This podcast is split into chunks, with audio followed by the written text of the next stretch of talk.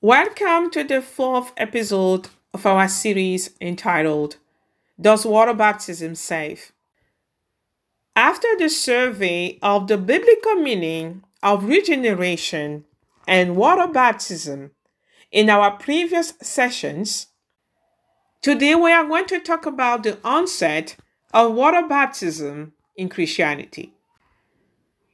Under the Old Covenant, some rituals of purification required people to immerse themselves in water or to bathe their bodies with water, to wash their feet, hands, and clothing, or to be sprinkled with water.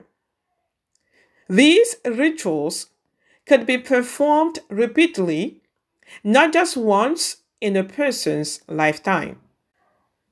However, when Gentiles converted to Judaism, they received a one time water baptism as a symbol of their adherence to the true faith. During his ministry, John the Baptist, the last Old Testament prophet and Christ's forerunner, baptized God's people in the Jordan River to prepare them for the coming of the Messiah. Matthew 3, verse 5 to 6 tells us that people came to John from Jerusalem, from the whole province of Judea, and from all the country near the river Jordan. They confessed their sins, and he baptized them in the Jordan. This rite, which John performed under the Old Covenant, is not identical to what is commanded under the new covenant, even though it is closely linked to it. Therefore, those who received John's baptism and afterward turned to Christ in repentance and faith were baptized again with water in the name of the Lord Jesus. See Acts 19, verse 1 to 5. In order to pinpoint the difference between the New Covenant ordinance and the Old Covenant ritual, it is therefore critical for us to understand why John was baptizing. John's baptism was to point the nation Israel to the coming of her Savior. It was a baptism of preparation for the kingdom of heaven was at hand. Matthew 3, verse 2.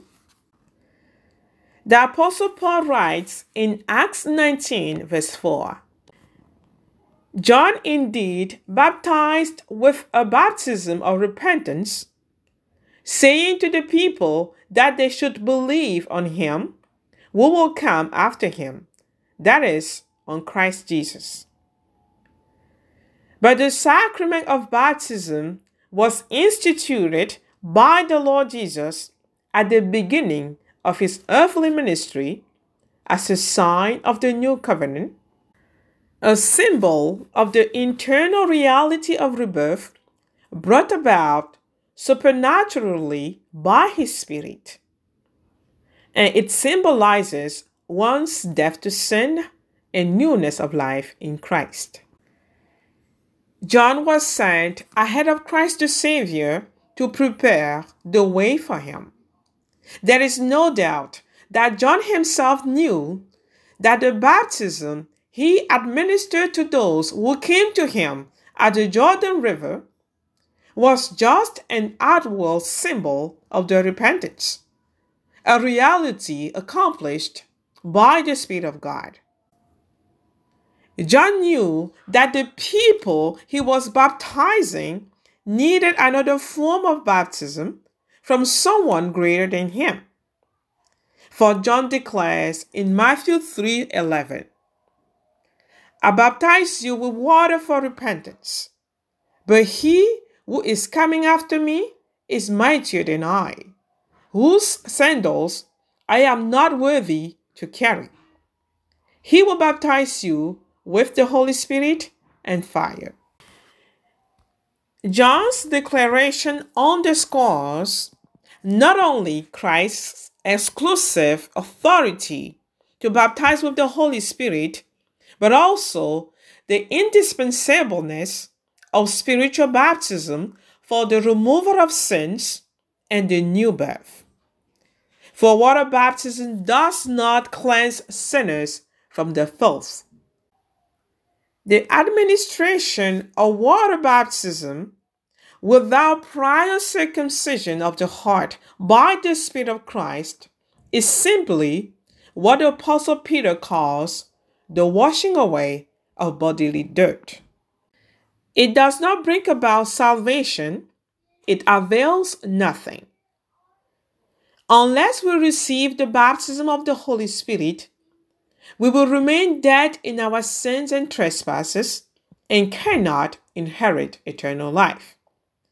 For thus says the Lord in John 3, verse 5 Truly, truly, I say to you, unless one is born of water and the Spirit, he cannot enter the kingdom of God.